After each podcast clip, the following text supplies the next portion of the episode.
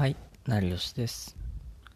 今回の話すテーマは、ブログ100記事書いたけどアクセスがない状態を改善する方法というテーマで話を進めていこうと思います。なので今回の話は、まあ、主にこんな人をイメージして、え話していきます。ブログ100記事書いたけどアクセスゼロ。ブログ100記事書いたけど稼げない人。ブログ100記事書いたけどアクセスを上げる方法を知りたい。まあそんな人たちに向けて話そうと思います。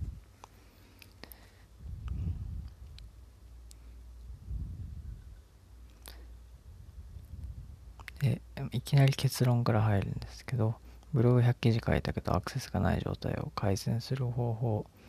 えーそれは主に2つあります。ブログ100記事を同じ書き方にしない。でもう一つは3ヶ月ごとに修正を入れる。この2つを抑えるべきだなと、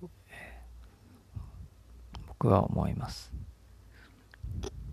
で、今回はこの2つを少し深掘りして話していこうと思います。で今回の話で学べることとしては、ブログ100記事を書くまでにやること、そしてブログのアクセスを改善する方法が学べるのではないかと思います。今回、えーこの話をする僕、成吉は、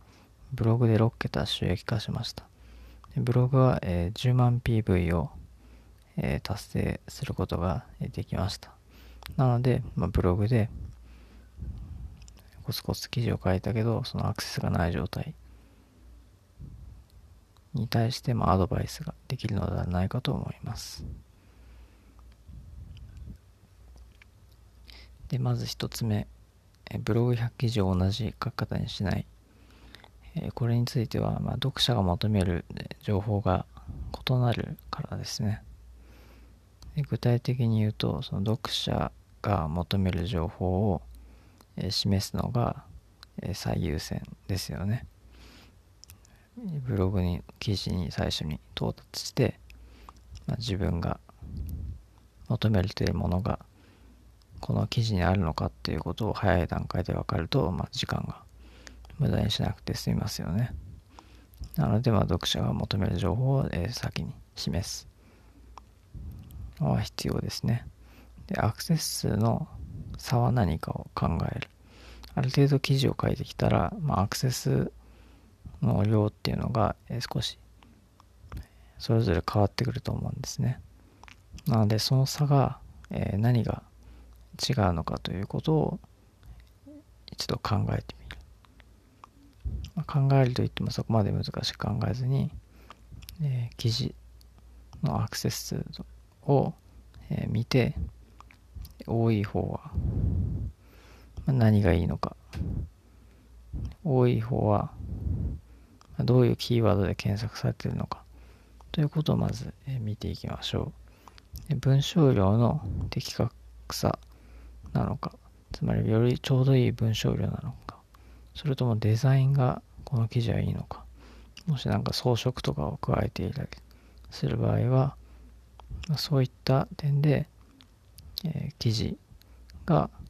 長く読まれているのかもしれません。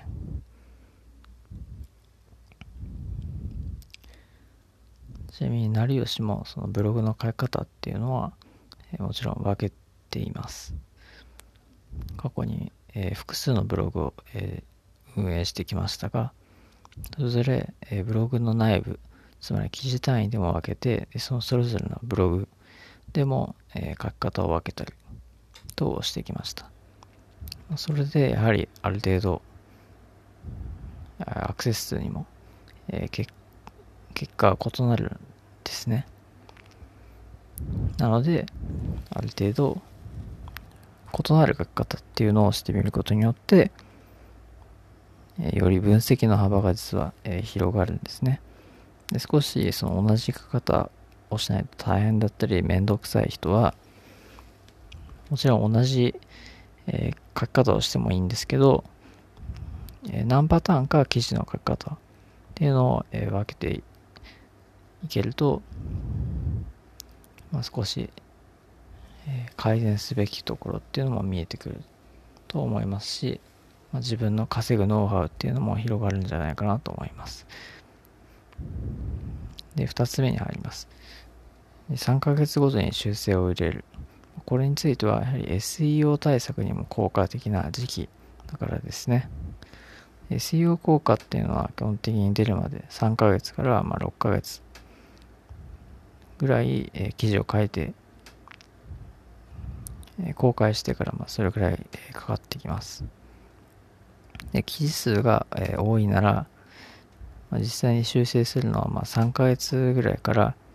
え始めるのがいいと思いますね。まあ、実際記事を修正する時間とかも必要になってくるので、まあ、3ヶ月後からもう少しずつ修正を入れていくのがいいんじゃないかなと思います。で、アクセスが多い記事っていうのが多分あると思うんですけど、その記事を、えー、次に記事に書くときに、えー、真似する。書き方を真似してみるっていうところを、えー、実践してみると、その後の結果っていうのがまたどうなるのかっていうのが、まあ、分析できると思うんですね。なので難しく考えずに、えー、まず3ヶ月後に、記事を再確認して、アクセスを、確認して、多い記事を次の、え書き方、記事で真似をするっていうのを流れをやってみると、いいんじゃないかなと思います。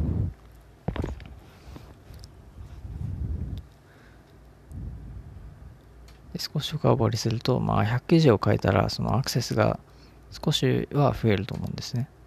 ある程度、えー、そこまで多くの記事がその上位表示できなくても、SEO の効果が、えー、高くなくても、アクセスは若干、えー、増えてくるとは思います。しかし、おそらくその10記事も、その上位、いわゆる上位表示される記事は、まあ、満たないと思いますが、まあ、その10記事以内の、えー、いくつかの記事をアクセスが一番多いのはどういう差があるのかっていうところを必ず見る必要はあります。そしてまあとにかく、えー、そういった結果が出たらまず次にアクセスが多い記事をまあ真似する次で真似をしてみるっていうのをやっていってほしいですね。今ざっと、えー改善する方法、アクセスがない状態を改善する方法というのを話したんですけど、ブログでその100記事も、えー、書くまでの時間はどれくらいにするべきですかっていう、まあ、質問があるのかもしれないんですけど、それに関しては、まあ、2日に1記事でもいいと僕は思います。であくまでそのアクセスアップする記事を書くということが目的ですね。でそれに関して実は以前ツイッターツイートでこんな、えー、ツイートを僕はしています。やはりブログ初心者には100記事くらい書いてほしいです。1記事くらい10位以内は出るかなと。ゴミ記事はダメだけど、狙って書けばかすりはするはずです。という内容なんですけど、えー、あくまでその全く上位表示ができないように、まあ、自由に書いた記事を量産するのではなくて、ある程度アクセスアップが望めるような記事を、えー、大変だけど100記事、えー、ごつごつ書いていくっていうことをやっていけば、えー、少なからず1記事ぐらいはその10位以内、え検索結果10位以内とかは目指せるんじゃないかなと思っています。